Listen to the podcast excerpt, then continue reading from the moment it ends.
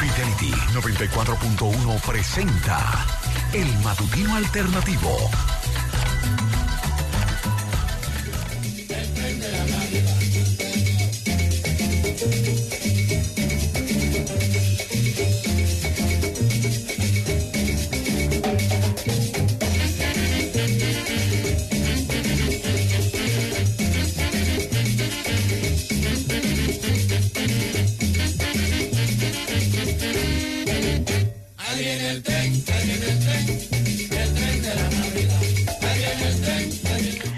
Esos detalles con don Félix Aquino, ah, que vio a De Olio. Muchas personalidades estaban viendo a Félix De Olio. Muy buenos días en este 6 de diciembre. Ya no les voy a decir cuánto falta para el 2024, pero falta poco. Para terminar y para comenzar, porque esa es la vida. Eh, esa es la rueda de la vida. Miren el este, hermoso, hermoso, hermoso amanecer. ¿Te recuerdan aquello de hermoso Balaguer? Qué lindo amanecer con Balaguer. Hoy lo menciona Malón, dice, ¿qué haría Balaguer en esta situación? Muy bueno, sagaz Malón, realmente. Día de la Constitución Española. Es una fecha importantísima porque en el 1978, mediante un referéndum, los españoles aprobaron la nueva constitución que convirtió al país en una democracia de hecho y de derecho y marcó, bueno, ya el, el fin de la transición después de la muerte de Francisco Franco. Esa carta magna, interesantísimo, Cristóbal, ¿eh? convierte, establece que España es una monarquía constitucional con un rey que es jefe de Estado con funciones protocolares y un parlamento elegido por voto popular. La gran novedad de la constitución es la descentralización que propone. España deja de ser un país unitario con poder en Madrid y se otorga la autonomía a 17 regiones. Un día como hoy fue el primer triunfo de Hugo Chávez. Para algunos comienza el reinado de Hugo Chávez. Eso fue en el 1998. Bueno, la historia de Hugo Chávez estaba en su momento, bueno, claro, si ganó, estaba en su momento de mayor esplendor. El líder militar se había levantado contra el presidente Carlos Andrés Pérez en el 1992. Salud, gracias. Se impuso con el 55% de los votos al frente del polo patriótico. Asumió en febrero de 1999. Un día como hoy, 6 de diciembre, en el 1961, y nada más, nada menos que con apenas 36 años, muere Franz Fanon, víctima de leucemia. Nacido en Martinica, se convirtió en un líder del anticolonialismo con la publicación de su libro Los Condenados de la Tierra, que tuvo gran repercusión porque Jean-Paul Sartre escribió el prólogo. Franz Fanon, un referente. Sí, sin dudas.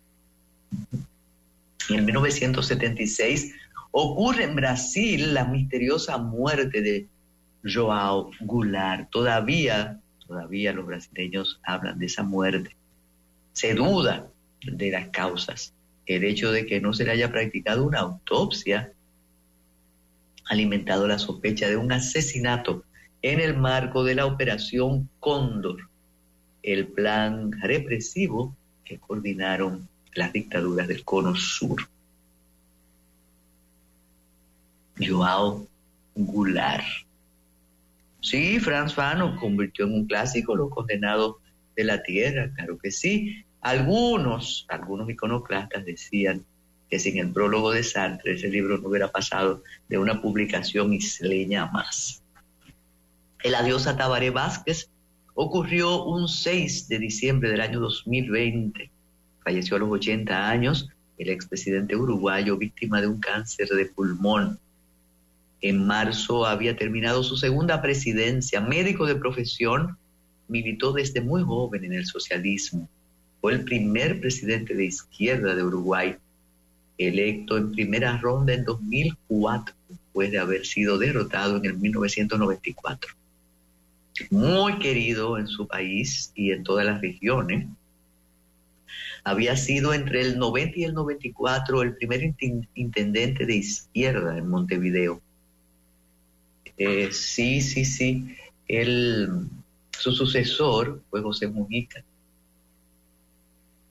Y su muerte de verdad eh, conmovió a muchos por ese, ese cariño y esa historia que tenía en Uruguay.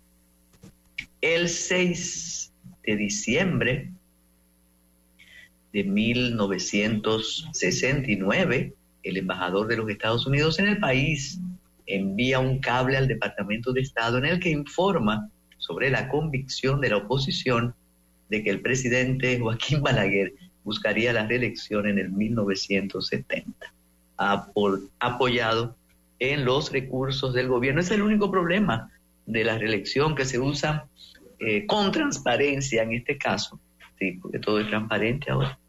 Eh, los recursos del Estado, claro que sí, y la posición eh, de privilegio. Eh, fíjense cómo un presidente candidato tiene mayores oportunidades que un candidato que no sea presidente. En, en el 2020, la directora de persecución del Ministerio Público, Jenny Berenice Reynoso, revela que en la operación antipulpo se había montado un operativo de contrainteligencia para obstruir el proceso. Ese caso sigue ahí, claro que sí, todos. Finlandia proclama su independencia del imperio ruso un día como hoy, después de la revolución bolchevique. Ah. Eh, sí, la masacre, la masacre de Montreal. Atención a todos esos amigos que viven en Canadá. Aquello fue sorprendente y sorpresivo. En el 1986, 14 estudiantes de la Escuela Politécnica de la Universidad de Montreal fueron asesinadas y 13 sufrieron heridas de gravedad. El autor de la masacre de Montreal fue un joven de 25 años quien luego de la macabra acción se suicidó. 6 de diciembre, hermoso, hermoso amanecer. Nos vamos con las internacionales y la liberación de Alberto Fujimori abre un frente diplomático entre Perú y la Corte Interamericana de Derechos Humanos. Mientras los en los exteriores del penal de Barbadillo, al noreste de Lima, un grupo de fieles con globos naranjas y polos con el rostro de Alberto Fujimori bailaban el ritmo del chino, una tecnocumbia con el que el peruano japonés intentó su reelección en el año 2000. Deudos de los estudiantes de la Cantuta, que murieron en el 1992, se congregaron frente al Palacio de Justicia en el centro histórico para gritar a todo pulmón, indulto es insulto. Estas dos escenas ilustran lo que produce en el país la liberación del expresidente condenado por delitos de lesa humanidad desde el 2005. Sí, no es por corrupción, es por delitos de lesa humanidad. Hace una semana la Corte Interamericana de Derechos Humanos le recordó a Perú que continúa vigente la obligación de abstenerse a liberarlo y le concedió un plazo de seis días para emitir un informe al respecto. Hoy se cumple el plazo cuando se espera que Fujimori sea excarcelado. Durante la tarde, tras conocerse la resolución del Tribunal Constitucional, la presidenta Dina Boluarte sostuvo una reunión con el ministro de Justicia, había cierto suspenso sobre cómo afrontaría el tema el Ejecutivo, pero ha trascendido que acatarán el fallo. La Corte Interamericana pidió en última instancia tiempo para que el tribunal cumpla con las condiciones establecidas. los hijos del patriarca se reunieron en la casa de Keiko Fumimori en el distrito de San Borja. El congresista, ex congresista Kenji Fujimori fue captado cuando ingresaba a la casa, pero no ofrecieron ninguna, ninguna eh, declaración. Y Biden dice que no está seguro de si se presentará, se habría presentado a la reelección de no ser por el peligro de Donald Trump. Joe Biden vuelve a plantearse como su misión en la vida cerrar el paso a Donald Trump, impedir un segundo mandato del republicano al que considera un peligro. Esa es la motivación para entrar en la carrera hacia la Casa Blanca. Biden venció a Trump, pero todo apunta a que la batalla se repetirá y la motivación también tenemos que conseguirlo. Si Trump no se presentara, no estoy seguro si yo me hubiera presentado. Y tensión entre Venezuela y Guyana. Maduro moviliza al ejército y anuncia la anexión por ley del Esequibo. Y eso provoca eh, respaldo, todas esas causas provocan respaldo, no importa si el régimen es democrático o autoritario. ¿eh? Dos días después del referéndum sobre el Esequibo, territorio que se disputa Venezuela con Guyana, el gobierno de Nicolás Maduro avanza para intentar hacer cumplir lo que se aprobó el domingo en unos comicios en la calle mostraron una nula participación, pero que el chavismo ha calificado como una victoria extraordinaria, lo que ha vuelto a despertar una crisis de credibilidad de las autoridades electorales del país. Las personas dicen no haber visto a nadie votando, sin embargo, el oficialismo dice que 10.4 millones de votantes le otorgaron el poder a Maduro. Guyana hizo hace unas semanas una bandera en un pequeño cerro del Esequibo. El día del referéndum, el Ministerio de Comunicación de Venezuela difundió un vídeo en el que unos indígenas arriaban la bandera guyanesa e izaban la venezolana. Maduro ahora contraataca y a través de una ley especial creará una nueva provincia en ese territorio. Pero ya la ha nombrado como parte de Venezuela. ¿Mm? Imagínense ustedes, pero eso provoca un respaldo a la gestión de, de Maduro sin lugar a dudas. Sí, eso pasa, las causas patrióticas. Aquí lo que ocurre es que es una especie de caricatura lo que pasa con Haití. Los ingenuos creen que tenemos una, lucha cerrada, la frontera está abierta, el canal sigue construyéndose. Y ahora, ahora ya, eh, tropas, tropas eh, haitianas hicieron una incursión en territorio dominicano y siguen buscando culpables a propósito de Haití del asesinato de Jovenel Mois. Esto no puede ser, pero es así. Un ex informante de la DEA se declaró ayer culpable de conspirar para matar al presidente haitiano Jovenel Mois, cuyo asesinato provocó una turbulencia sin precedentes en la nación. Joseph Vincent, un ciudadano haitiano estadounidense que vivía en Estados Unidos, y asistió a reuniones en Haití antes del crimen. Es el cuarto de 11 acusados que se declara culpable. Enfrenta cargos de conspiración para matar y secuestrar a una persona fuera de los Estados Unidos. Ya hay 25 personas acusados. Van Zandt, vestido con el uniforme beige de presidiario, se declaró culpable en una audiencia frente al juez federal José Martínez que duró 20 minutos. Estaba esposado de manos y tobillos y sentado al lado de su abogado. Culpable, su señoría, respondió cuando el juez le preguntó cómo se declaraba. Dijo que había llegado a un acuerdo con la fiscalía, lo que los procesados suelen hacer para conseguir sentencias más leves. Accedió a cooperar con la investigación. El juez dictará sentencia el 9 de febrero del 2024. Todos se han declarado culpables de este asesinato. ¿Cómo será?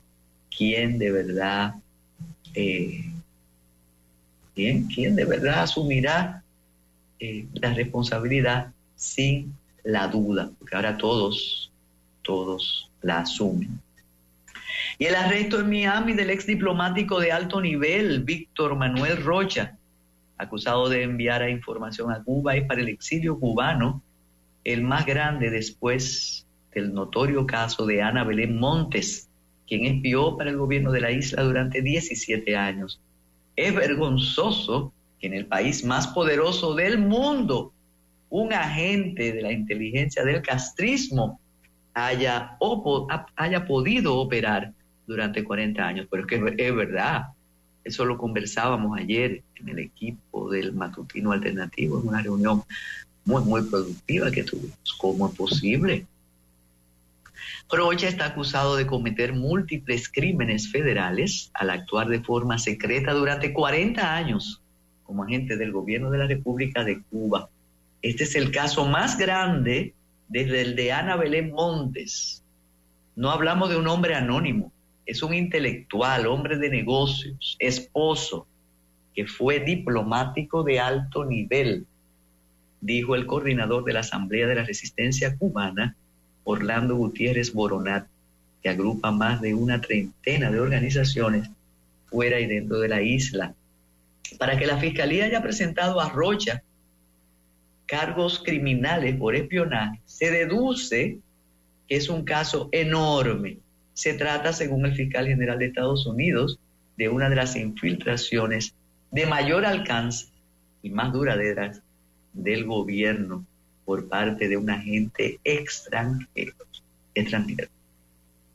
Bueno, y, también el poder de Cuba, cuando uno cree que, ya esa revolución no, no está en nada, fíjense cómo mantenían a este señor con vínculos muy estrechos, por cierto, con la República Dominicana. Recordemos que él fue presidente nada más y nada menos que de la base, Barry Goldke.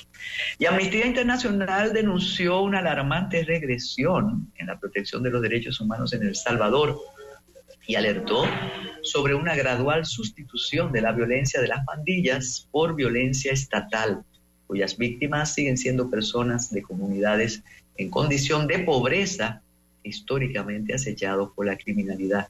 El deterioro en la garantía de los derechos humanos, hemos documentado en El Salvador, es sumamente preocupante.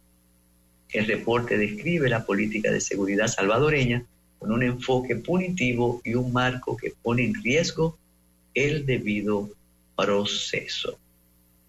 Sin embargo, sin embargo, eh, él va por la elección y todo, y todo apunta a que va a ganar. Y la vicepresidenta saliente de Argentina, Cristina Fernández, se despidió de los trabajadores del Senado, pero aseguró que estará cerquita después de la asunción de Javier Milei. La exmandataria amagó con su despedida entre gritos de Cristina no se va, presidenta, presidenta, entre varias decenas de personas junto a un cartel con la silueta de las Islas Malvinas, coloreadas con la bandera albiceleste y con un retrato de la leyenda del fútbol argentino, Diego Armando Maradona. Quiero despedirme. Que Cristina es fantástica. Quiero despedirme, bueno, despedirme. Voy a estar cerquita acá en el Patria. El Patria es el Instituto de Pensamiento, Acción y Trabajo para la Inclusión Americana fundado por la propia Fernández. Fernández cerró sus palabras en la sede de la Cámara Alta, que presidió como vicepresidenta de la fórmula con la que Alberto Fernández ganó en el 2019. Estaré a dos cuadras, así que cualquier cosa saben cómo y dónde encontrarnos. Así es, Cristina. Solo, solo le podría le faltó decir, volveremos, el peronismo no muere. ¿Mm? Y tal como se previó, los diputados aprobaron el, el contrato de Ariodón, un congreso al al servicio del presidente. La Cámara de Diputados aprobó en una única lectura el contrato de concesión renovado y reformado que firmó el gobierno con Aeropuertos Dominicanos siglo XXI Aeriodón. Solo 15 días le tomó a la Cámara de Diputados estudiar y aprobar un contrato de más de 700 páginas. ¿Mm?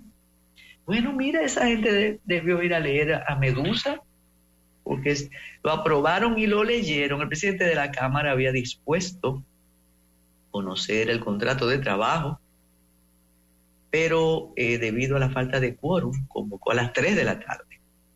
Y hubo tres votaciones fallidas para iniciar el conocimiento de la iniciativa, pero por la tarde ya Pacheco tuvo todos los diputados suficientes. Entre las críticas más señaladas estuvo una presunta falta de procedimiento que no había tomado la Cámara para conocer el contrato, pero el presidente quería ese contrato rápido.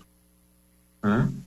El contrato se debió haber elaborado previo a la realización de una licitación para ponderar mejores ofertas. También las vistas públicas realizadas por la comisión no tomó en cuenta las recomendaciones que podían afectar el aspecto legal del contrato.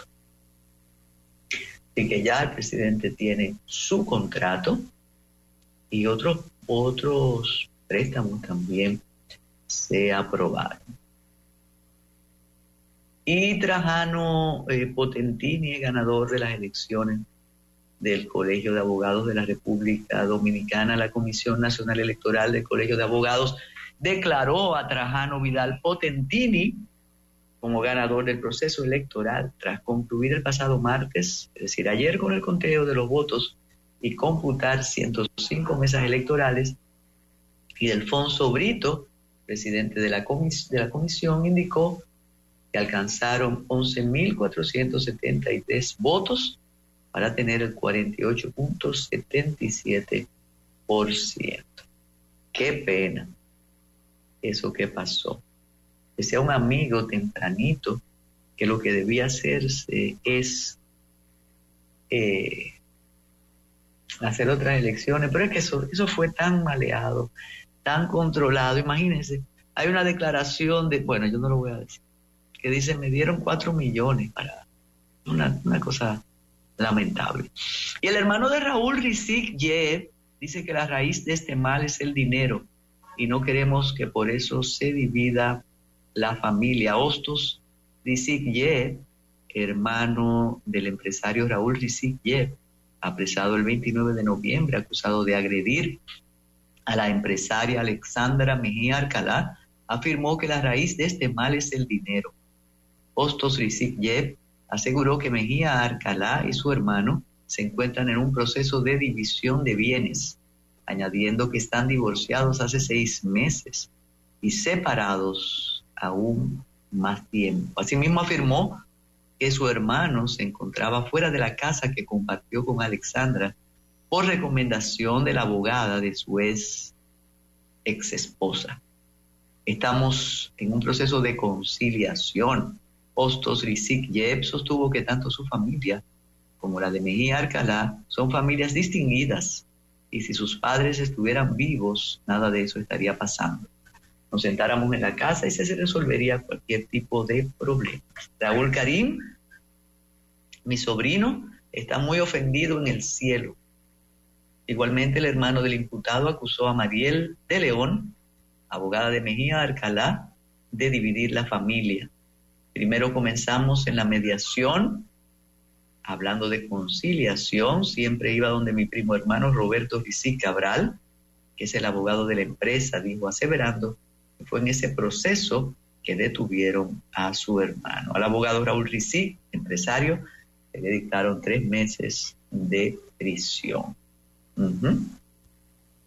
Sí, es muy lamentable. Y la ADP dice que es irrelevante el desempeño del país en la prueba PISA, claro, pero la han puesto como si fuera el logro. Imagínense, son 80 puestos y nosotros estamos en el 79, pero el presidente ha dicho que eso es otro logro del cambio. Increíble, pero cierto, ¿eh? No, y uh, el eco, el eco lo dice, que ya hemos eh, avanzado. Y eh, la encuesta Greenberg Diario Libre dice que el 62% cree que la inmigración haitiana es mala para el país. Y la policía lanzó a las calles 28 mil agentes que nos van a cuidar, pero solo durante el operativo navideño. Yo no sé por qué no usan esos agentes para cuidarnos siempre, siempre. Cristóbal Rodríguez Gómez y su trabajo sobre el Tribunal Constitucional, la perspectiva y proceso actual. Sí, eso ya viene. Muy optimista Cristóbal con la calidad de algunos de los que participaron. Sí, yo hubiera quitado muchos y dejo a esos que implícitamente que menciona Cristóbal. Y Transcor Latam fue inhabilitada para ser proveedora del Estado. El registro de proveedor del Estado de Transcor Latam, empresa a la que el Instituto Nacional de Tránsito y Transporte Terrestre adjudicó un contrato de 1.317 millones de pesos para la instalación de los semáforos en el Gran Santo Domingo fue suspendido por la Dirección General de Contrataciones Públicas. Dictó la inhabilitación contra el proveedor Transcor Latam por presentación de documentos falsos en el marco de la licitación. A partir de la fecha, esta empresa no podrá contratar con ninguna de las instituciones amparadas dentro del ámbito de la aplicación de la ley 340. Eh, lo que van a hacer ahora esos mismos señores, amos y señores de las licitaciones, es formar otra compañía. De acuerdo al expediente de la resolución emitida por la DGSP, dentro de los hallazgos de falsedad está la presentación de una certificación para avalar su experiencia en soluciones tecnológicas para peajes y tax y no a sistemas semafóricos, como indica el objeto de la licitación. También la documentación presentada se refiere a Transcor y no a Transcor Latam, además de que el tiempo indicado no coincide con el que tiene la adjudicataria de constituida, que al momento de la convocatoria solo eran tres meses. Se observó alteración de la información en la declaración jurada presentada por la empresa y uso de copia de la firma del señor Michael Mauritz. Bueno, pero entonces eso es falsificación. Hablará entonces la independencia. Mientras tanto, y decían que era todo un plan gestado en una oficina muy importante, pero aplazaron la medida cautelar ante el TSA. ¿eh? A mí me dijeron, y yo insinué, pues el tribunal aplazó el conocimiento de la audiencia. Es para que este, tengan tiempo de conocer más el expediente. Oiga usted, oiga usted cómo es el asunto. Bueno, y la encuesta Greenberg de Ayo Libre ha revelado muy, muchos datos importantes, así que veremos cómo, cómo será la campaña. Porque ya el presidente ya ganó prácticamente. Así que nos vamos, nos vamos a la pausa para esperar en este 6 de diciembre a Francisco La Puble Segura con su más que deportes. Adelante, José Antonio.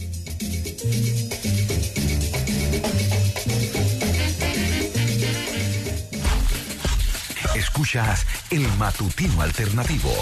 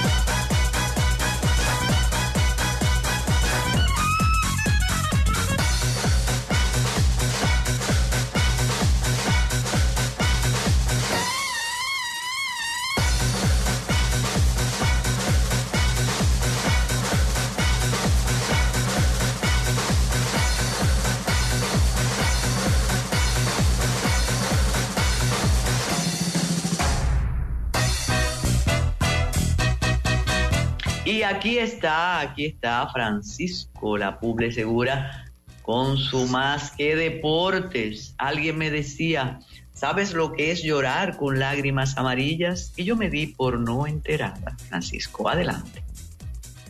Buenos días, doña Carmen, ¿cómo le va? A José, a toda la audiencia que nos acompaña cada día en el matutino alternativo, a todos los miembros del equipo, mis compañeros de, de miércoles, a Liliana y Isidro.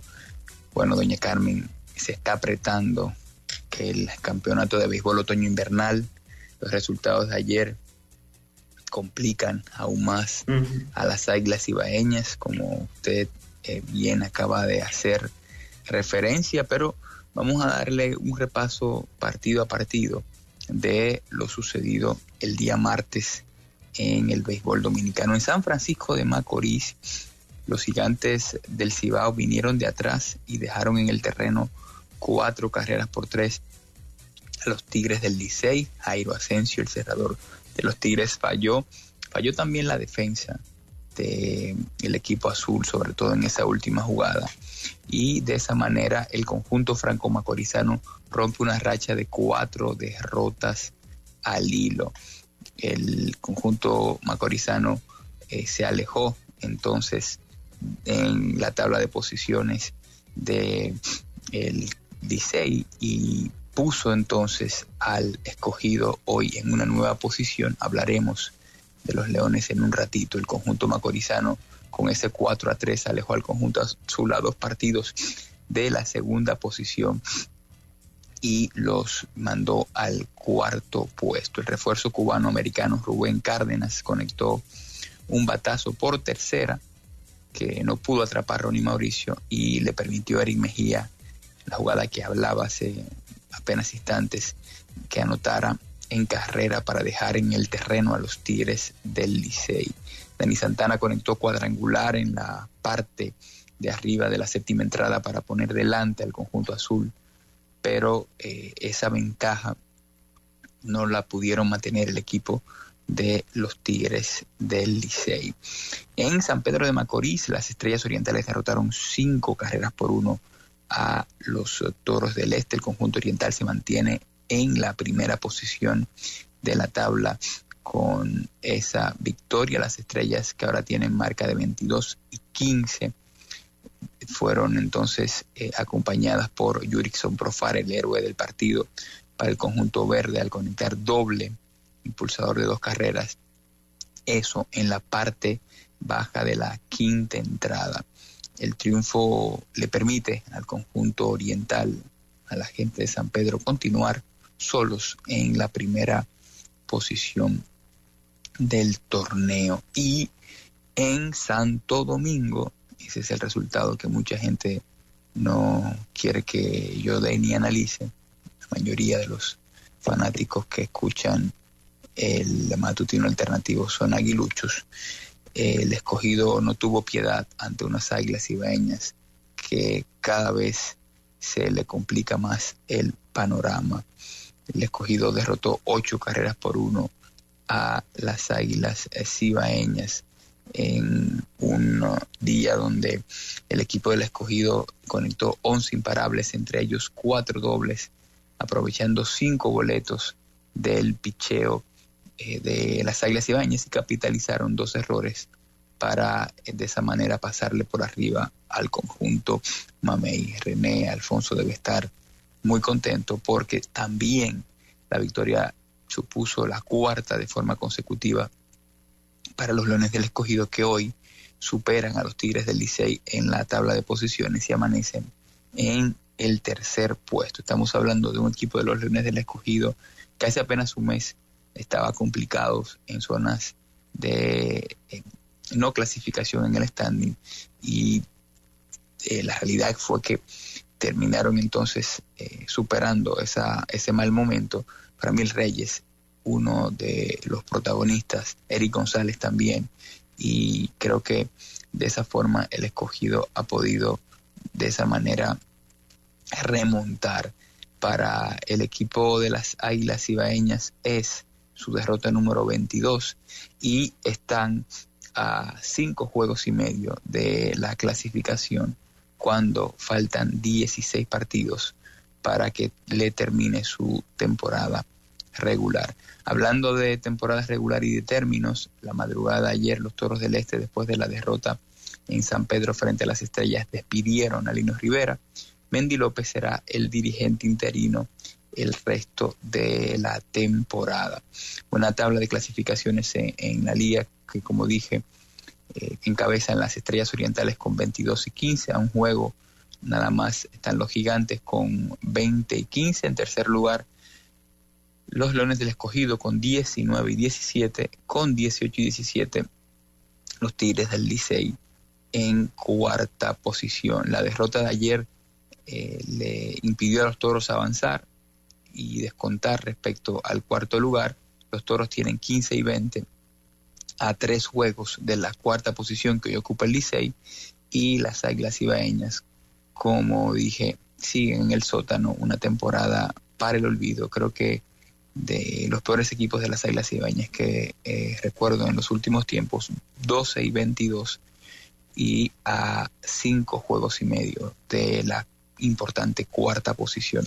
Los partidos de hoy a las 7 y media en Santo Domingo, los eternos rivales Licey y Escogido se miden en el Juan Marichal y a las 7 y media en Santiago los gigantes visitan a las Águilas Cibaeñas. Esa es la información más importante de nuestra pelota. Añadir también que el dirigente del equipo de las Estrellas Orientales, Fernando Tatis, padre, anunció que su hijo, Fernando Tatis Jr., entrará el próximo lunes al roster de las estrellas. Estaríamos entonces eh, teniendo a Fernando Tatis debutar, eh, o tendríamos a Tatis debutando probablemente en el Julián Javier en la ruta el día martes 12 de diciembre cuando las estrellas visiten el Julián Javier a las 7 de la noche. Buen, eh, buena integración.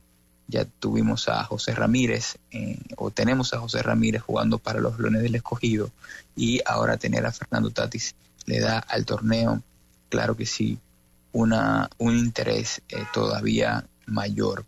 Hablando de béisbol, en este caso de grandes ligas, pero en República Dominicana, anunciaron ayer las, el inicio de las ventas de boletas para la serie eh, de la República Dominicana entre Rays y Medias Rojas de Boston. La serie se jugará los días 9 y 10 de marzo en el Estadio Quisqueya Juan Marichal, MLB y las empresas de boletería de la República, o la empresa de boletería asociada de la República Dominicana, junto con el banco BHD, anunciaron que los boletos para la serie eh, MLB República Dominicana 2024 estarán disponibles, atención al público eh, y a los oyentes, el próximo lunes 11 de diciembre. Será una, una serie de dos partidos de pretemporada.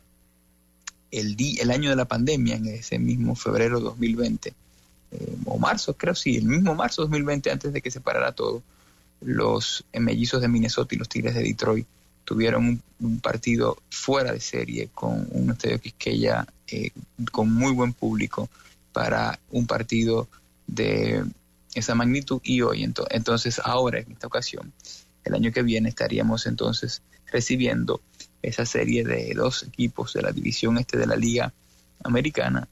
Ni hablar de la gran fanaticada que tienen los Medias Rojas en la República Dominicana y el muy buen equipo de Tampa que en los últimos tiempos ha competido de manera eh, brillante en el béisbol de las grandes ligas. Los eh, fanáticos podrán adquirir boletos a partir de las 10 de la mañana hora de la República Dominicana el lunes 11 de diciembre a través de una preventa exclusiva para clientes del Banco BHD con un 15% de descuento y esas boletas estarán eh, a, la, disposición a través del el uh, portal de Grandes Ligas, eh, mlb.com slash dominican y de Wepa Tickets.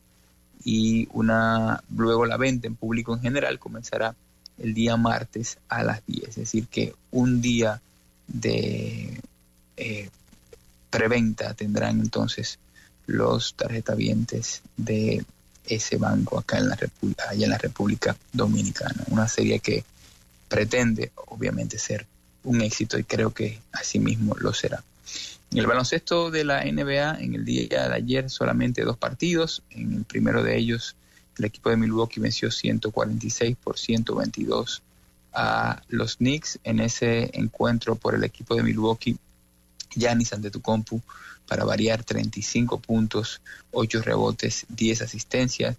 Eh, Damian Lillard sumó 28 puntos, un equipo de Milwaukee cuando todas esas figuras eh, están aceitadas, eh, son una aplanadora, 15 victorias, 6 derrotas y apenas una derrota como local 10 y 1 tiene el equipo de Milwaukee. Y en el otro partido, un partido de mucha audiencia en el Crypto con Arena de Los Ángeles, el equipo de los Lakers venció 106 por 103 a otro también candidato al título, el equipo de Phoenix. Por el conjunto de los Lakers, el abuelito LeBron James, 31 puntos, 8 rebotes, 11 asistencias en 40 minutos en cancha. Fue el Laker que más minutos agotó sobre, la, sobre el tabloncillo. 27 puntos para Anthony Davis, y de esa forma eh, los, el, y, los, Austin Reeves anotó 20, claro, claro, que sí también. Los Lakers pudieron derrotar en un partidazo ayer a un equipo de Phoenix que tuvo a Kevin Durant con máximo anotador con 31 puntos. 9 y 2 es el récord de ganados y perdidos de los Lakers. En casa 13 y 9 el récord eh, global. Los partidos de este miércoles iniciando a las 8 de la noche con los partidos entre Orlando y Cleveland, el equipo de Memphis visitando a Detroit, Filadelfia a Washington. A las ocho y media Miami se enfrenta a Toronto, Brooklyn visitará a Atlanta para enfrentarse a los Halcones y San Antonio a el equipo de Minnesota de Carl Towns. Ya un poquito más tarde a las nueve, Charlotte se enfrenta a Chicago, Oklahoma, a Houston a las nueve y media Utah estará visitando a los Mavericks en Dallas y los partidos de las 11 de la noche en San Francisco, Portland estará midiéndose al equipo de Golden State y en Los Ángeles los actuales campeones Denver Nuggets se enfrentarán a los Clippers. Hubo fútbol en el día de ayer, partidos eh, muy bonitos en Inglaterra y también en España. En la Premier League, el equipo del Arsenal en un partido, hablaba yo con Michael Fonseca de English Old School, el equipo del Arsenal derrotó cuatro goles por tres al Luton Town, tres goles de, cabeza todos y un partido vibrante. El equipo de Mikel Arteta que sigue encabezando la tabla, así como lo hiciera el año pasado. Y en el otro partido, Wolverhampton derrotó 1 por 0 al Burnley. En la Copa del Rey, torneo de Copa, se jugó ayer partidos en España. El Getafe venció dos goles por uno al Azteneta en uh, de Abaldí en España. El Valencia derrotó un gol por cero a la, a. Castellón venció 2 a 1 al Real Oviedo y el Real Club Deportivo Español de Barcelona se impuso tres goles por uno al Real Valladolid. En el día de hoy se juega entonces más partidos de la, de la Premier League, eh, donde estarán eh, jugando en el Liverpool, recibiendo, eh, visitando al Sheffield United, el Aston Villa, en Manchester City. Ese partido es interesante verlo. Se enfrentarán Emery contra Josep Guardiola, un equipo Aston Villa que viene jugando muy bien y un City que se complicó la vida la semana pasada frente al Tottenham empatando en casa 3 a 3. Y claro, hay que estar atentos al encuentro entre Manchester United y Chelsea, dos equipos que tienen un presente bastante complicado en la Liga Premier de Inglaterra. En la Copa del Rey ya se está, hay partidos jugándose ahora mismo en, progreso. Alcorcón, Cartagena 0-0, ante que era Huesca. Ese partido está 1-0 eh, para el Huesca. El Barstro estará, el Babarstro está derrotando 1 por 0, 1, por 0 al Almería. Deportivo de La Coruña y Tenerife. En ese encuentro el Depor en la mitad está ganando 1 por 0 a los Canarios.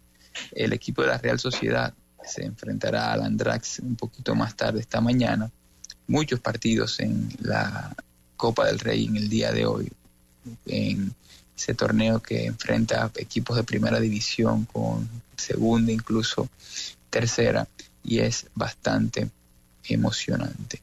Así que nada, con esa información y repitiendo los partidos de este miércoles en nuestra pelota, en este Santo Domingo se estarán enfrentando los Tigres del Licey contra los Leones del Escogido y en Santiago los gigantes visitan a las Águilas Ibañas. Con esa información, doña Carmen, me quedo con usted. Bueno, aquí compartiendo su trabajo a dos toques, en su columna a dos toques de Diario Libre Turismo Deportivo vía fútbol, que aunque usted lo comentó, comentó el hecho, viva boche aquí, pero es importante leer su columna, así que la recomendamos en nuestras redes. Turismo deportivo vía fútbol. Algo importante, importante, un comentario y nos lo envía un buen amigo, dice, dígale a Francisco que Manny Ramírez se encontró con Dios. Bueno, eso es muy importante para Manny, ¿no? Sí, pero hace no sabía que tenía problemas y también eh, que en la entrevista habla de su relación con David Ortiz. No, pero hace muchos años ya que David eh, Ramírez eh, se congrega en una iglesia cristiana y hace pública su eh, militancia religiosa. una noticia también del fin de semana que nos comparte nuestro querido compañero Jordi Masalles. El pasado fin de semana se llevó a cabo en Sanville, la Copa Sanville de Tenis de Mesa 2023, organizada por la Asociación de Tenis de Mesa del Distrito Nacional, la ATM. Es la segunda versión en eh, las referidas instalaciones, en las instalaciones del referido centro comercial. En la categoría A, el primer lugar fue Luis Daniel Balbuena, en segundo lugar Richard Pichardo, en tercer lugar Pedro García. En la categoría B, el podio fue para Luis Soriano en primer lugar, Oliver Apólito en segundo y Gustavo Vargas en tercero. También hubo eh, categorías infantiles en el marco de un evento donde participaron más de 200 atletas. Bueno, eh, un abrazo desde aquí para Rosa NG Baez, que está de cumpleaños y lo están celebrando el grupo de los caminantes del Parque Iberoamericano. Así que abrazos para Rosa, todo nuestro cariño desde aquí, Francisco. Y dice nuestra amiga Gloria, Gloria, no, Gloria Ceballos, no, Gloria Reyes, que esta es la Navidad que todos estábamos esperando. Así que qué bueno, celebremos esta Navidad.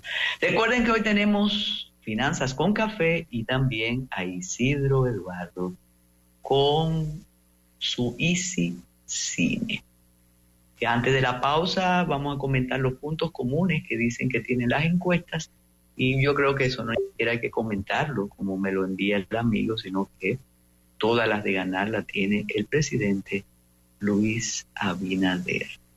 Así que enhorabuena, naturalmente. Y piden al presidente Abinader no oponerse a la solicitud de la ONU sobre la libertad del ex procurador general de la República, el Consejo de Defensa, de Jean Alain Rodríguez Sánchez, ha solicitado de manera formal al presidente no oponerse al cumplimiento de la decisión 46 del Consejo de Derechos Humanos de Naciones Unidas emitida mediante su grupo de trabajo sobre detenciones arbitrarias. Informaron que hoy se conocerá la audiencia en el tercer juzgado de instrucción del Distrito Nacional que busca la anuencia del jefe de Estado en instrucciones de la Procuraduría para que no ponga trabas a la decisión de Naciones Unidas.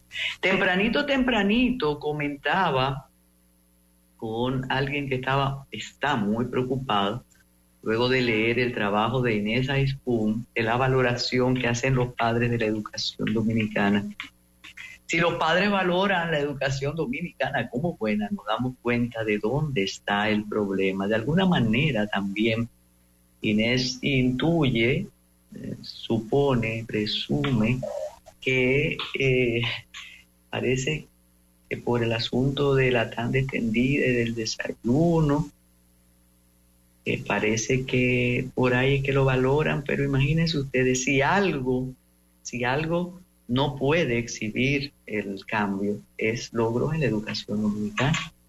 Realmente no es una de las fortalezas del gobierno, como dice Inés, y el mismo gobierno en privado lo reconoce. Pero los encuestados por Greenberg creen que el 4% del PIB es insuficiente, aunque eh, los padres están contentos, es decir, no lucharán por una mejoría en la educación dominicana. Qué lamentable realmente. Si te conformas con eso, bueno, seguirás con eso. De nuevo el abrazo a Rosa NG y continuamos con el matutino alternativo en este 6 de diciembre. Adelante, José. Ya regresa el matutino alternativo por Fidelity.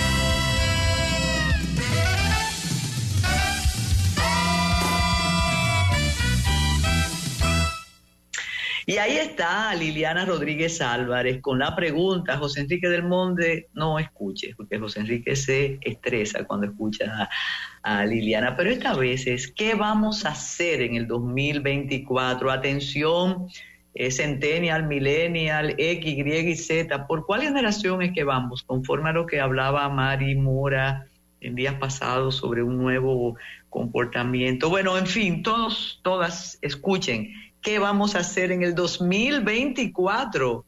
Nos dice Liliana en sus finanzas. Adelante. Buenos días, doña Carmen. Un abrazo muy afectuoso a compañeros Isidro y a Francisco. Hoy, pues, eh, recuerdo y agradezco formar parte del matutino alternativo. Fue un lindo encuentro que tuvimos ayer y bueno, muchos más como eso. Así que un saludo al equipo del matutino alternativo y saludando también a la audiencia.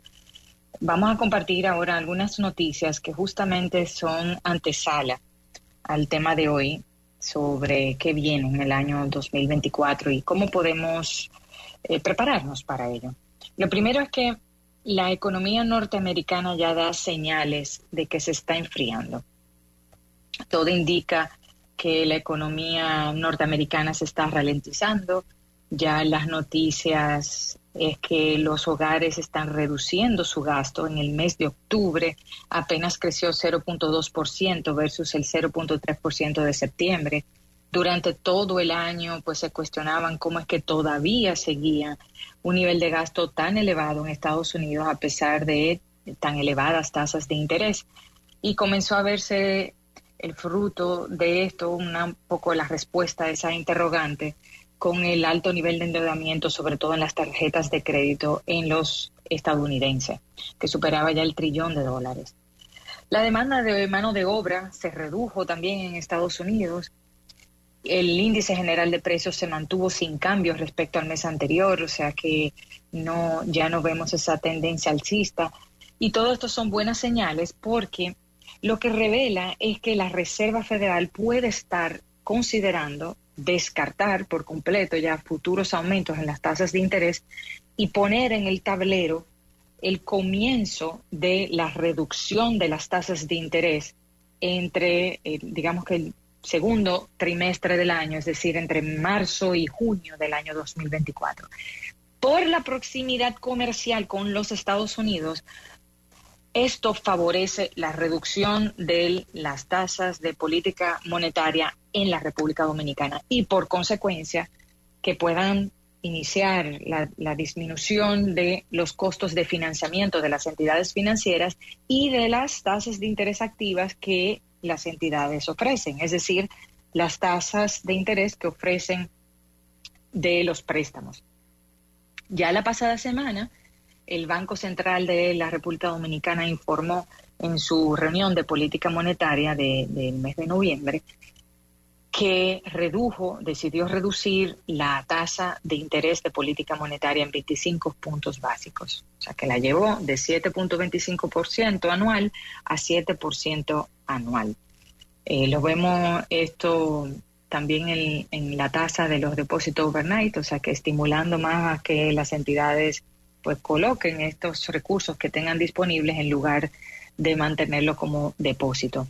Después del estímulo financiero post pandemia, doña Carmen, que recordaremos esos estímulos financieros que se dieron en el año 2020, 2021, similares a los que se están dando o se han estado dando en este año. En el 2021 se comenzó a subir la tasa de política monetaria en el país para recoger ese dinero que estaba circulando y captarlos en formas de cuentas de ahorro, en certificado de depósito, entre otros tipos de instrumentos. Entonces, entre diciembre de 2021 y noviembre de 2022, la tasa de política monetaria se llevó de 3% anual a 8.5% anual y se mantuvo fija en 8.5% durante unos meses. Ese ciclo completo de unos 18 meses, es decir, entre noviembre de 2021 y ya hasta junio de 2023, que fue que comenzó pues una reducción, ese ciclo de 18 meses mantuvo la tasa subiéndose y después estable en un nivel alto, en 8.5%. Entonces, la, ya después, en junio de 2023, la tasa de política monetaria comienza a bajar de 8.5% a 7%, que es el último dato que tenemos disponible. Entonces, este recuento es para ver cómo de noviembre de 2021 a junio de 2023 vimos un, ciclo donde se estaba estimulando la captación de los ahorros, un aumento en las tasas de interés pasiva, y ya a partir de junio de 2023 comienza a reducirse esa tasa de política monetaria y puede marcar la pauta para que de aquí a diciembre de 2024 haya un nuevo ciclo de 18 meses donde haya una reducción de esas tasas de, interés, tanto pasivas como activas.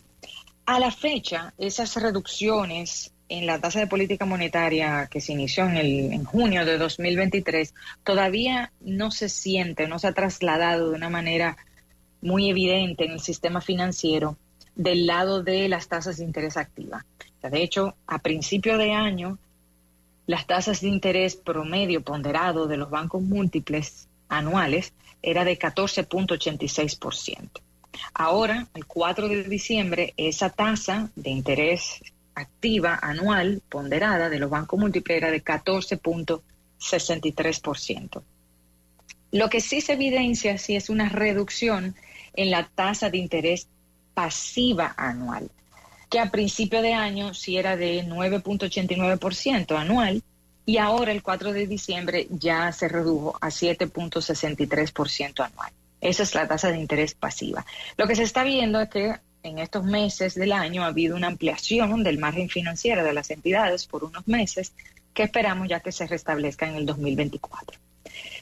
Y bueno, ahora, en este mes de diciembre, pues ya Tesorería, anunció que el gobierno comenzó a pagar el sueldo número 13 a los pensionados, a los militares y miembros de la Policía Nacional. Y sabemos que este hecho ya va marcando las pautas para que el resto de instituciones públicas y empresas privadas inicien con eso. Tomando en cuenta lo dicho anterior, y bueno, siempre con el salario 13, pues sabemos, y ahí eh, vi en estos días unas noticias, un sondeo que se hizo a, a dominicanos de en qué iba a invertir el salario de 13. Y muchos de ellos pues ya decían que tenían que pagar deudas que tenían. lo importante es que aprovechen ese ingreso adicional que pueden tener ahora. Hay algunas personas que conozco que tienen su trabajo fijo, pero de forma temporal hacen algunos trabajos en este mes de diciembre, que aprovechen ese ingreso adicional para saldar esas deudas, para poder ahorrar y poder hacer frente a cualquier imprevistos que puedan haber el año próximo. Va a haber incentivo para financiamiento, para dinamizar la economía y evitar que haya una ralentización muy brusca. Entonces hay que tomar decisiones muy prudentes. Y evidentemente que en eso uno quiere combinar pues el aumento que ha habido general de precios, sobre todo en el área de alimentos, eh, con aumentos salariales. Hubo un ajuste este año em, en base al, acuerdo con el comité eh, realizado eh, en el Comité Nacional de Salarios. Y Em, quiero hacer algunas aclaraciones y puntualizaciones sobre esto, porque a mí me llamó mucho la atención los titulares muy atractivos que tenían los periódicos sobre este tema, de que iban a haber 11 aumentos salariales en este próximo año. Y estos realmente no son aumentos salariales nuevos que se pautaron, estos son ajustes, eh, es, eso, esto es fruto de un ajuste escalonado que se aprobó a principios de este año 2023. Se quedó, o sea, en esa resolución del, eh, del Comité Nacional de Salarios, de que hubieron decisiones entre marzo y mayo de este año, de que se estaría haciendo aumentos en el salario mínimo, una parte en este año 2023 y otra parte en el año 2024. Y quise recordar algunos eh, específicamente, quiero compartirlos, detenerme en esto, porque puede servir incluso para, eh, eh, si tienen o son dueños de una microempresa o una pequeña empresa, pues prever esto para el próximo año 2024, incluirlo en el presupuesto, pero también puede ser que se tenga la, un compañero o que estén uno mismo en la situación siguiente, ¿no? Entonces, este año en abril eh, y junio de 2023 se tuvieron que aplicar aumentos en tanto en áreas en el sector privado no sectorizado y en el sector privado sectorizado y sus subclasificaciones por tamaños de empresa. Entonces, en el caso del sector privado sectorizado, tenemos jornaleros agrícolas y vigilantes privados, tenemos empleados de hoteles, bares y restaurantes, empleados de zona franca y después tenemos entonces sector privado eh, no sectorizado. Entonces, este año, en, a partir de abril de 2023 y mayo de 2023 y pues junio de 2023 se hicieron algunos ajustes. La mayoría, ¿no? Para los vigilantes privados, lo aprobado fue elevar el salario mínimo a 19.800 pesos. Y luego, a partir del primero de febrero de 2024, eso aumentaría a 20.600 pesos. Estoy eh, eh, redondeando.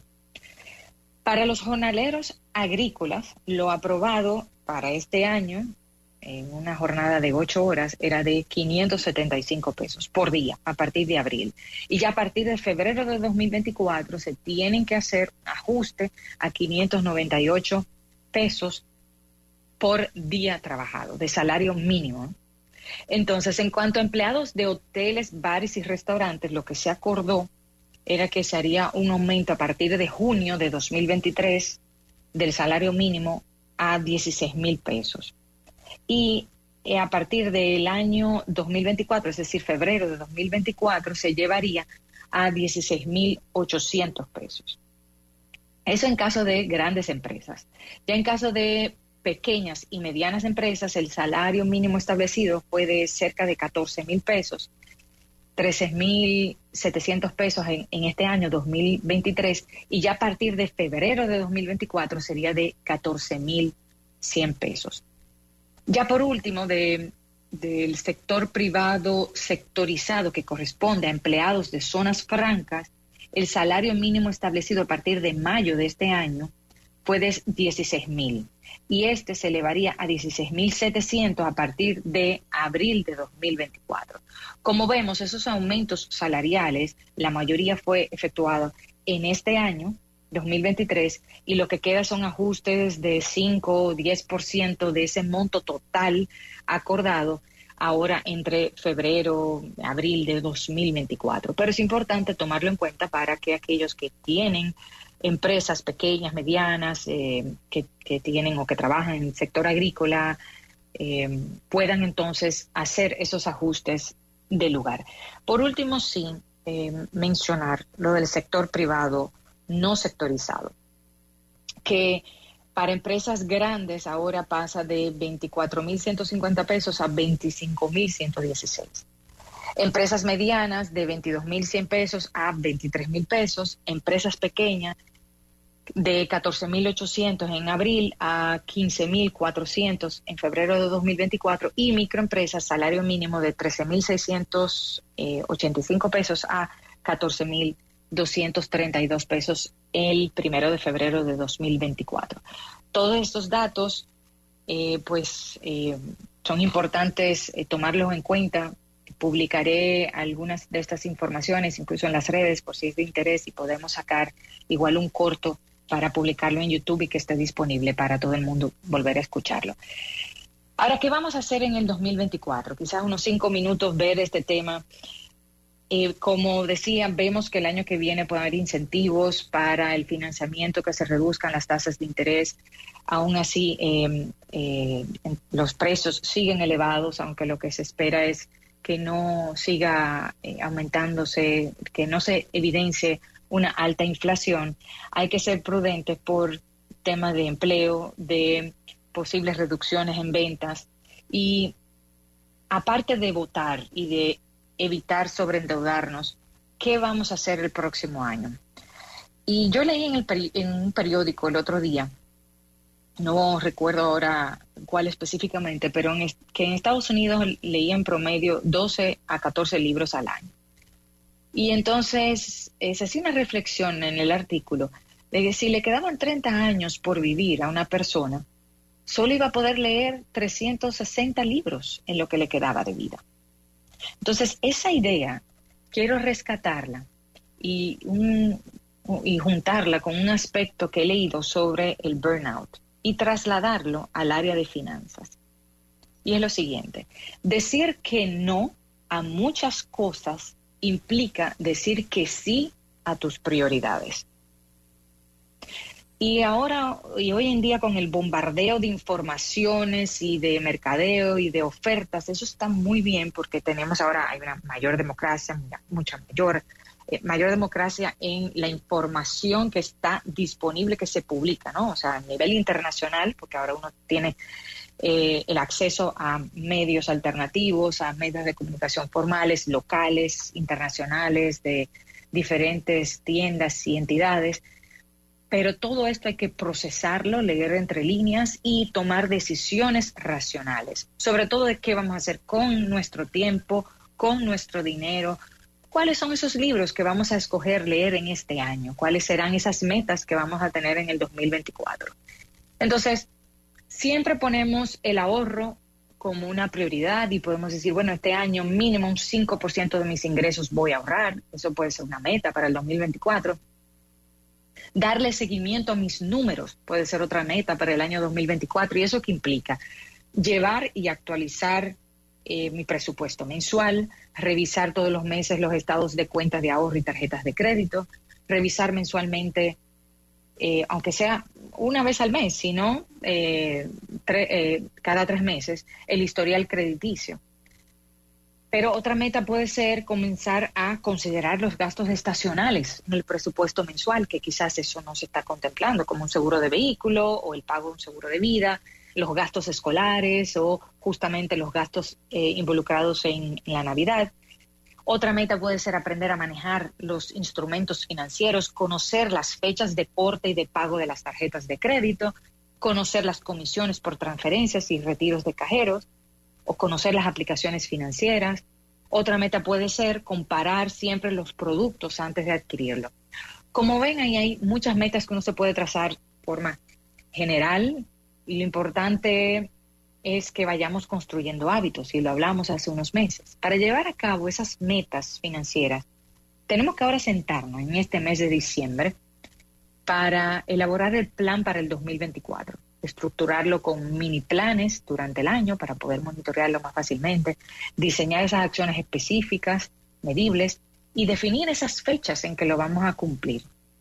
Ya a partir de enero de 2024, lo que viene es tomar esas decisiones relacionadas con esas metas, repetirlas, porque de ahí va el tema de los hábitos, repetir esas acciones relacionadas, comenzar pequeño siempre es lo que yo sugiero. O sea, por ejemplo, en tema de ahorro dice, bueno, yo quiero ahorrar un 10%, pero quizás ahora para comenzar no puedo porque tengo que salir de deudas. Entonces, yo voy a comenzar a ahorrar un 5% y ya a partir de mediados de año me cambiaré esa meta para que sea entonces ahorrar 10%. Y entonces ir creciendo, pero sobre todo enfocarse en ese proceso. Y para actividades rutinarias, agregarlo como una actividad incluso en la agenda, en el celular, como una alarma. Y, yo ahí voy a, aclarar de que, digamos que a compartir, que muchas personas me hacen el siguiente comentario. Me lo comentan mucho porque eh, yo soy bastante metódica y planificada, incluso para temas de viaje, pues eh, aquí me, bromean personas allegadas de que yo hago todo un PowerPoint y un Excel para poder considerar todo cuando uno va de viaje, eh, que si hay tiempo para, para flexibilidad, pero en general y justamente eh, esas conversaciones se propician en el día a día y me dicen personas, óyeme, es que no vale la pena establecer metas, porque es que uno nunca la alcanza, incluyendo lo de leer libros. Yo, yo me trazo la meta de leerme el libro en el año y no lo hago. Pero es que realmente si navegas el mar sin definir dónde vas, la corriente te va a llevar y no vas a llegar a puerto seguro. Tiras por caminos turbios, donde hay tormentas, altas olas y que pueden incluso hacerte naufragar. Entonces, eso es lo que quiero ver ya para terminar esta reflexión, más que agregar estrés, sino proveer tranquilidad es que definas tu plan y sé flexible, que si ves que no puedes cumplirlo, tú mismo fuiste que lo definiste, entonces no pasa nada, modifícalo, pero no dejes de tenerlo para que sepas hacia dónde vas. Y algo que yo utilizo mucho en el día a día es la palabra todavía. Y sobre todo ese valor pedagógico que tiene esa palabra todavía, me la enseñó Tina Payne Bryson y Daniel Siegel Tina Payne Bryson y Daniel Seeger son autores del libro The Yes Brain.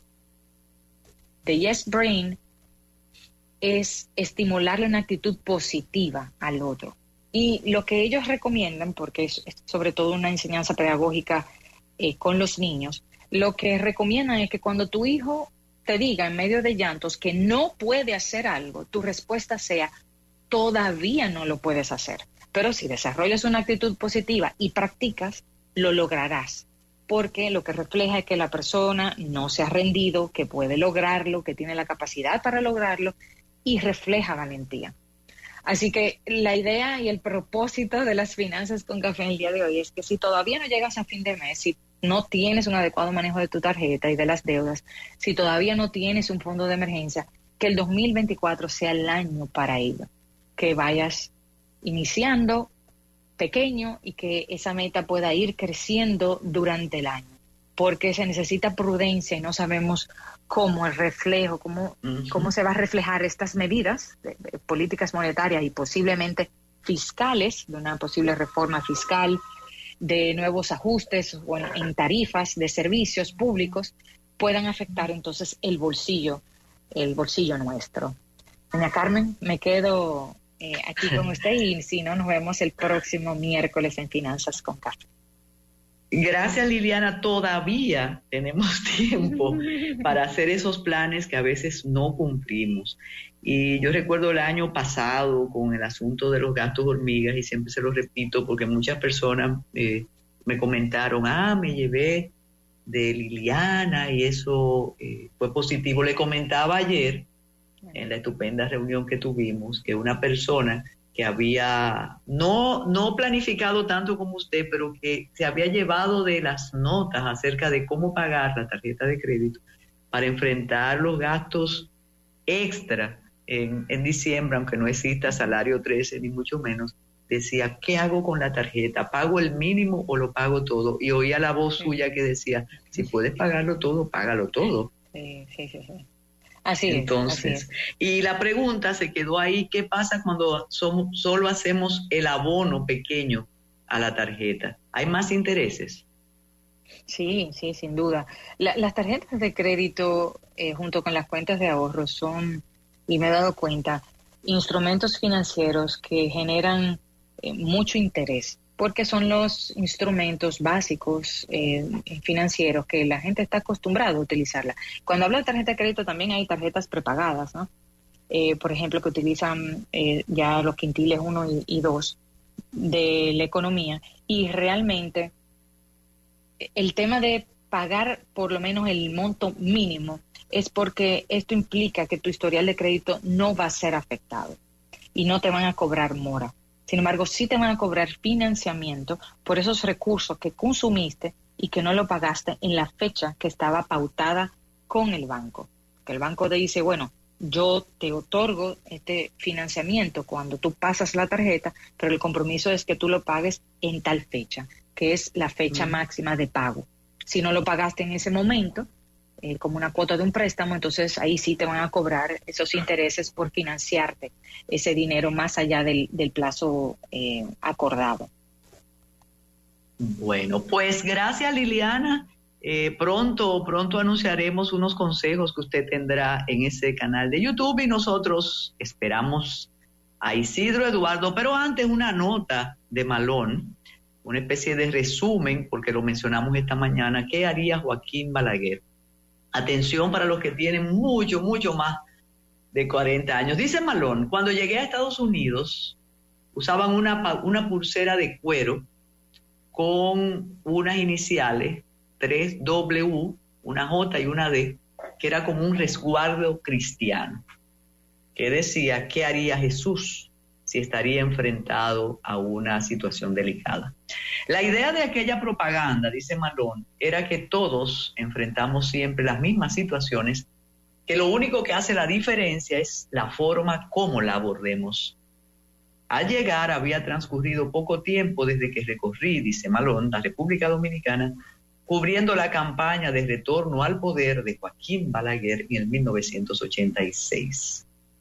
Hoy, como en 1986, Vivimos exactamente la misma historia como en clásicas historias, solo los nombres fueron cambiados. En 1986, Salvador Jorge Blanco, presidente, no quería entregar el poder ni podía reelegirse ni retenerlo antojadizamente.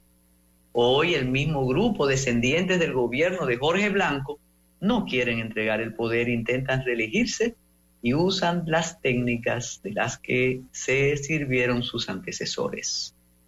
Hoy los descendientes políticos de Balaguer, como el ayer, intentan retomar el poder, pero los descendientes de Jorge Blanco no quieren entregarlo. Pelearon por el control de los sindicatos de trabajadores y profesionales, lo mismo que hoy pasa en el Colegio de Abogados. Ayer siguieron los tiroteos, hoy todavía. Balaguer nunca se pareció a Jesús, ni los herederos políticos se parecen al extinto líder ni al Mesías, pero deben preguntarse, ¿qué haría Balaguer? Balaguer no podía pelear a tiros con el gobierno, propuso un desarme total de la campaña y lo logró. Los PRDistas se hicieron trampas ellos mismos y controlaban la Junta y Balaguer pidió crear una comisión de asesores electorales. Esa comisión supervisó el proceso, evitó varios intentos de entorpecerlo. Hubo transmisión de mando pacífica. Quizás debamos pedir lo que pidió Balaguer para evitar que lo del colegio de abogados se replique en el proceso electoral. Las personas auténticamente honestas y transparentes nunca se opondrían, dice Malón. Vamos a hacer una pausa, José, para esperar a Isidro. Ya regresa el matutino alternativo por Fidelity. Y aquí estamos casi hablando en catalán con Isidro, pero hay que tener cuidado porque el catalán no le gusta que bromeen con aquello. Por cierto, hoy es día de la Constitución española, de aquel referéndum que marcó un inicio de la transición en España, un proceso hermosísimo que ahora luce peligroso, ¿no? Aquí está Isidro Eduardo García Rodríguez, Cine con muchas, muchas informaciones. Adelante, don Isi. Muy buenos días, doña Carmen y José. Feliz miércoles de diciembre a nuestra querida audiencia del Matutino Alternativo. Les tiendo un abrazo a mis compañeros de la nueva generación, Francisco y Liliana, así como a todo el equipo. Y hoy tenemos un segmento cargado de informaciones y recomendaciones, doña Carmen.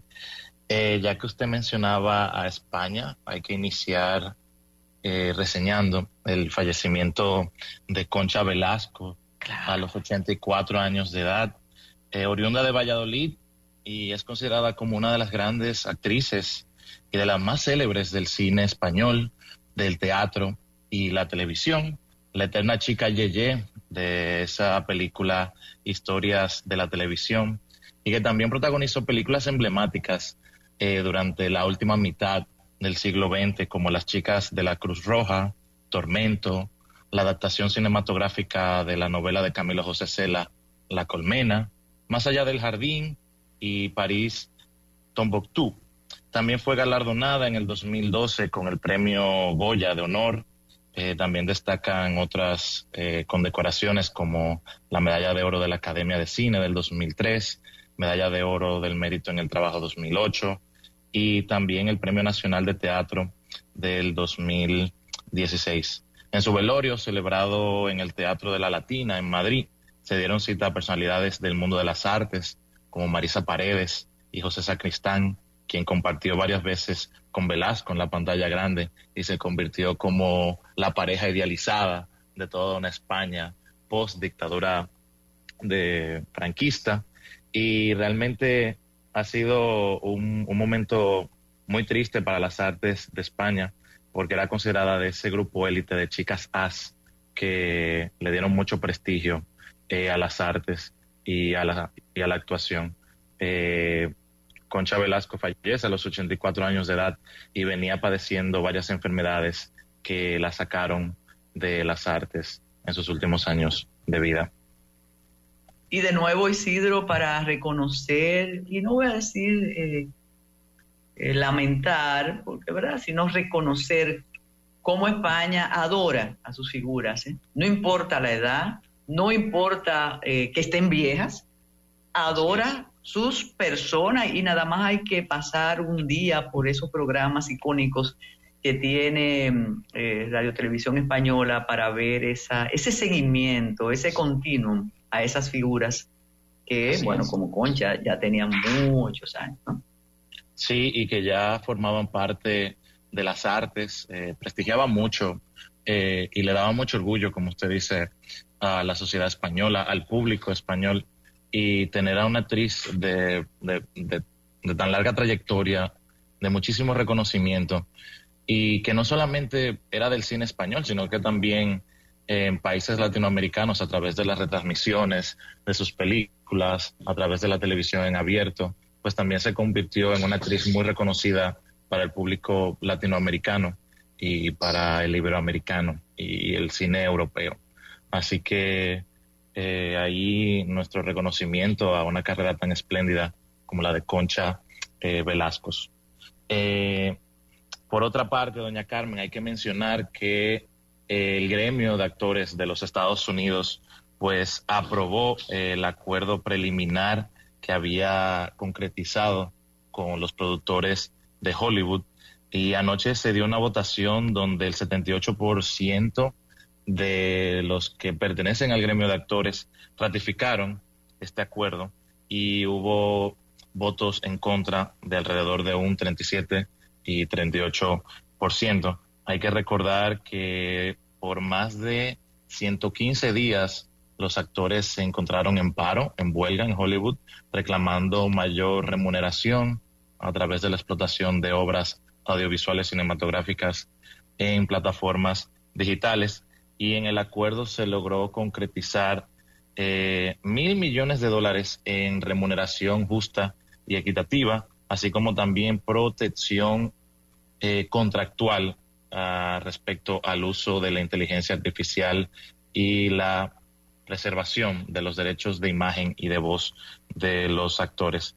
Muchos dicen que este acuerdo puso en jaque a la alianza de productores cinematográficos de Hollywood, en los cuales se incluye plataformas como Netflix, eh, productoras tradicionales como Walt Disney y Warner Bros., que se encontraban en un juego de pulso donde se estaba viendo cuál era la parte que iba a ceder.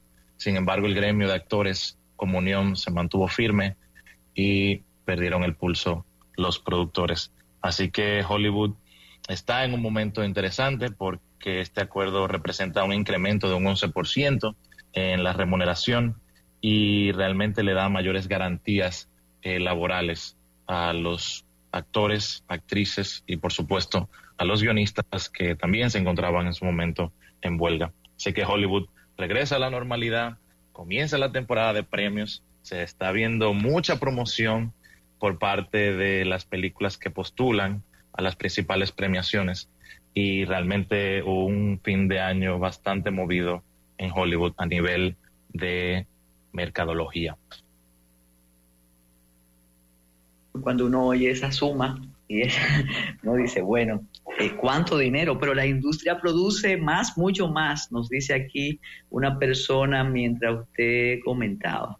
Eso, Pero dice, exacto, esto no está por terminar, esto ya marcó un límite difícil. Sí, realmente eh, ha sido una situación con las cuales se ha jugado con las plataformas digitales que en los últimos años ha mostrado beneficios y rendimientos eh, muy altos. Eso se debe también al impacto de la pandemia por el cese de labores de las salas de cines tradicionales. Y el streaming viene desde el 2014, 2015 también dejando muchos beneficios. Hemos visto también cómo actores de la talla como Scarlett Johansson eh, llevaron la lucha eh, en un primer eh, lugar, ya que en su momento una de sus películas se estrenó simultáneamente en salas de cine y en plataformas digitales y una cláusula contractual establecía que parte de los beneficios en la taquilla tradicional iban a ser parte del salario de Scarlett Johansson. Al ver este estreno simultáneo, pues ella decía que iba a tener una parte menor con respecto a, la recaudación. Entonces ya también los actores se están blindando en ese sentido, exigiendo una remuneración por parte de las plataformas digitales. Pero siempre va a ser un juego eh, de modelo de negocio no tan equitativo, un poco injusto, y donde realmente los productores como parte del financiamiento y como inversionistas, pues también quieren ver beneficios económicos retribuidos. Así que le estaremos dando seguimiento a estas tensiones que se dan entre los gremios y los productores. Doña Carmen, vamos a pasar también a mencionar que el Círculo de Críticos de Cine de Nueva York entregó eh, premios a las que consideran sus películas eh, favoritas o las mejores películas del año. Esto también va marcando pauta eh, alternativa al Oscar.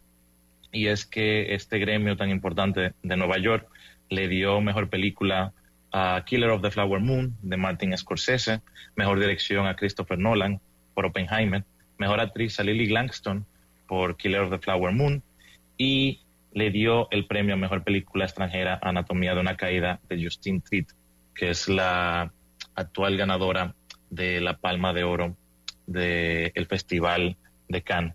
Así que vamos viendo cómo la temporada de premios coge fuerza.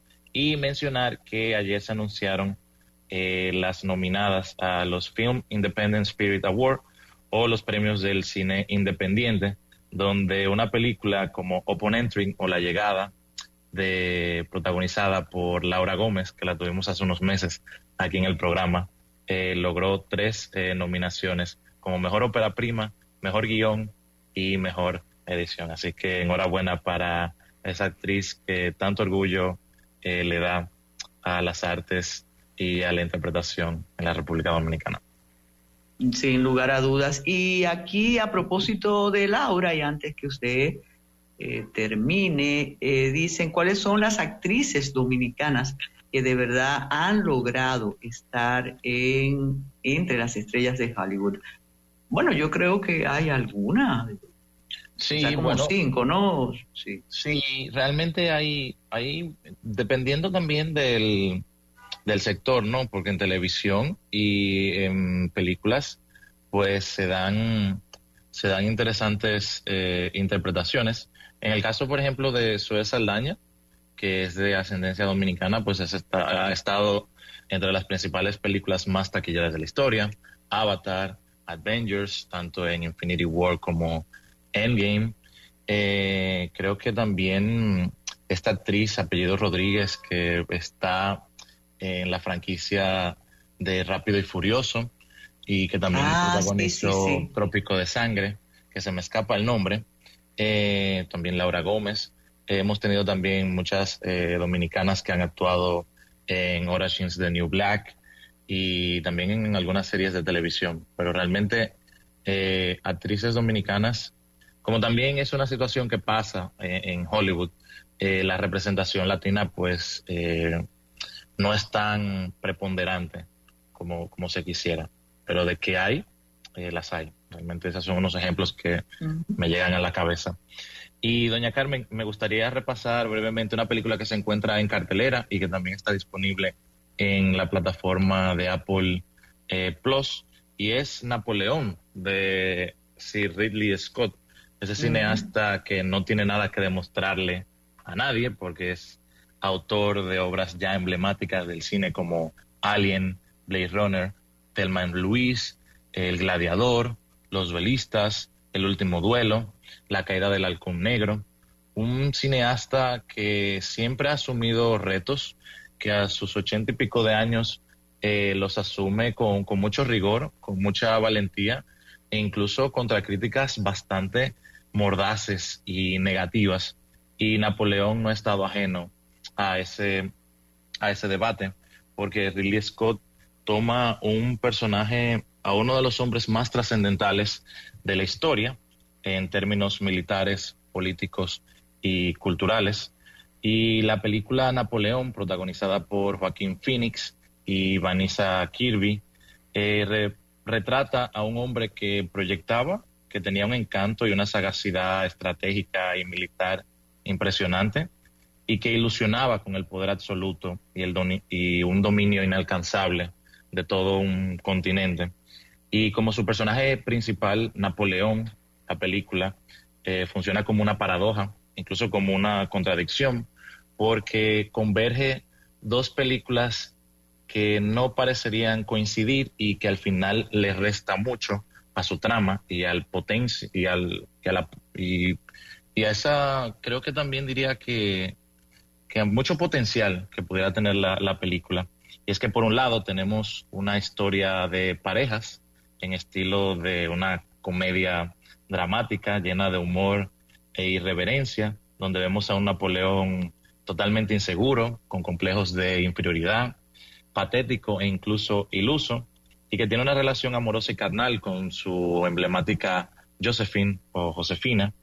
Y Scott hace un giro muy interesante a esa fórmula de la pareja ambiciosa eh, por el poder y que recuerda mucho, por ejemplo, al el Macbeth de, Shakespeare.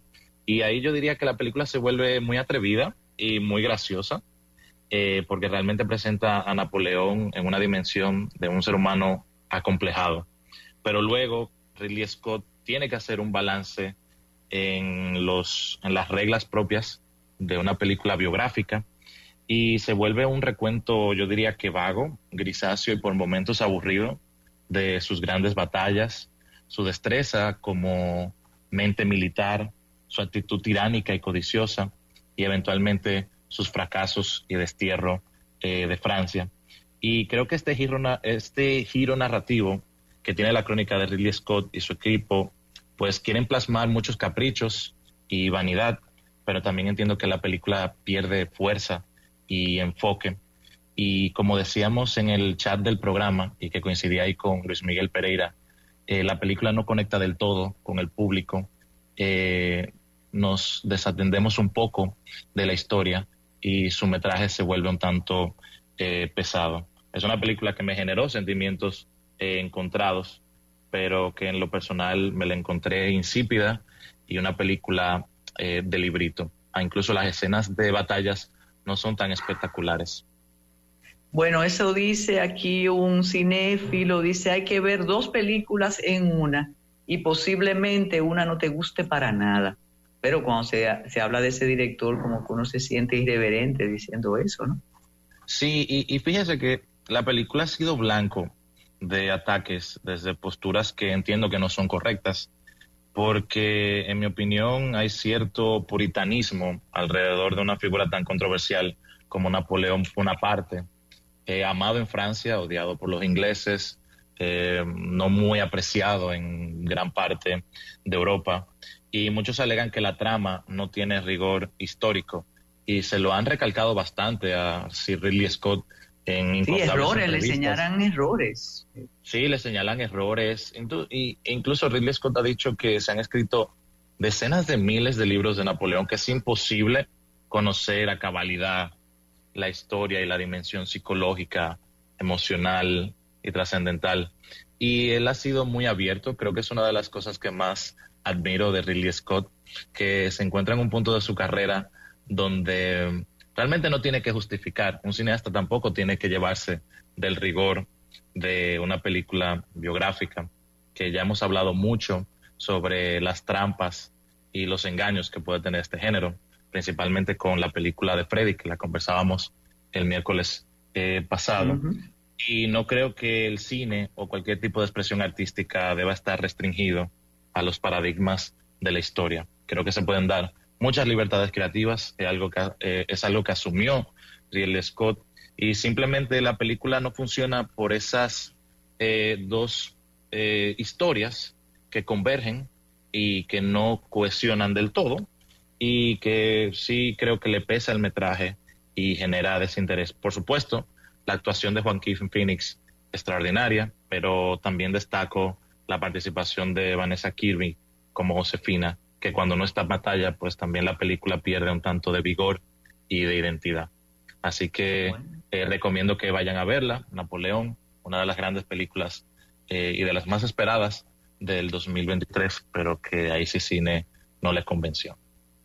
Bueno, pues muchísimas gracias, Isidro Eduardo. Ya estamos preparando listas de las mejores y temas ya de despedida porque falta poco para que el año 2023 se despida. Tenemos una nueva, una buena nueva entre tantos avatares y es que la UNESCO ha inscrito y ha declarado el bolero como patrimonio cultural inmaterial de la humanidad. Eso va a permitir que escuchemos más y mucho bolero por doquier. Qué bueno. Cuba y México hicieron la propuesta y fue aceptada. Así que bolero, el bolero es patrimonio cultural de la humanidad. Recomendamos, como siempre, la columna de Leila Guerriero, eh, una de las favoritas de don Luis Miguel Pereira hoy es entrañable, como siempre.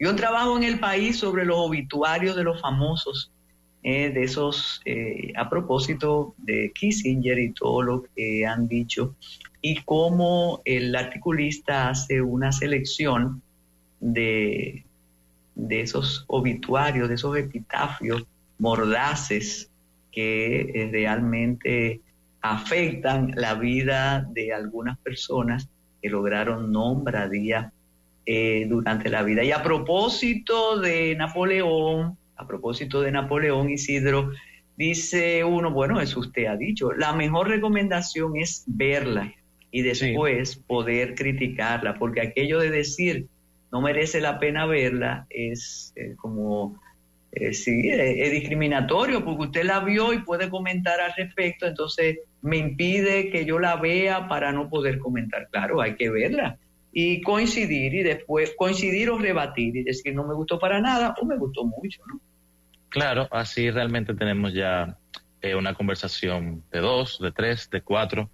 Realmente mi opinión no, no está eh, por encima y siempre invito realmente a que todos vayan a ver las películas, incluso aquellas que no me gustan, porque incluso le, le puede gustar a alguien más. Así que realmente hay que, hay que verla, principalmente por sus actores, Joaquin Phoenix, Vanessa Kirby, y por supuesto una película de Ridley Scott, pues siempre va a ser un evento cinematográfico de envergadura. No importa si la película haya sido un fiasco o haya sido también una buena película. Que, eh, por cierto, aquí nos dicen, no, no, no, ya Isidro comentó a Freddy y está en nuestro canal de YouTube. Y sí, tú puedes, una, una película puede no gustarte, pero tú decir que la fotografía es buena, por ejemplo, o que la edición es buena. Y que la actuación es pésima, por ejemplo, o al revés, decir que no te gustó, pero que las actuaciones son buenas. Es un poco contradictorio y paradójico, pero puede ocurrir naturalmente. Sí, realmente una película tiene diversos elementos que, merecen una apreciación aparte. Al final la película es un conjunto de esos elementos técnicos, artísticos, eh, narrativos. En el caso de Freddy, pues la historia no convence, eh, tiene omisiones deliberadas que le restan a una construcción eh, pormenorizada de esa figura tan trascendental como Freddy Veras Goico, pero donde destaca una actuación de el gordo Germán, Luis José Germán, que lo asume con mucha empatía, pero también tiene errores garrafales como la edición, la musicalización, diseños de producción.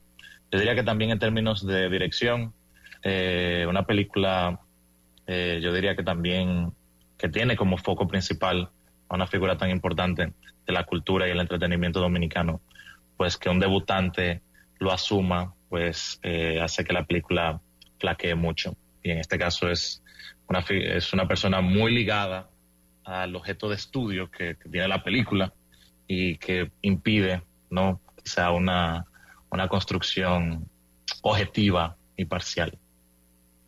Bien, pues muchísimas gracias. Y si cine, ahí dice Cristóbal también que hay películas malas con excelente música, por ejemplo, o banda, banda sonora excelente. Así es. eso, eso es así. Mire, y buena noticia para Puerto Plata, registró la llegada de tres cruceros en un día. Qué bueno. Ahí tenemos la última entrega para la despedida y para esperar a Michael José. Gracias, Isidro. Adelante. Un abrazo.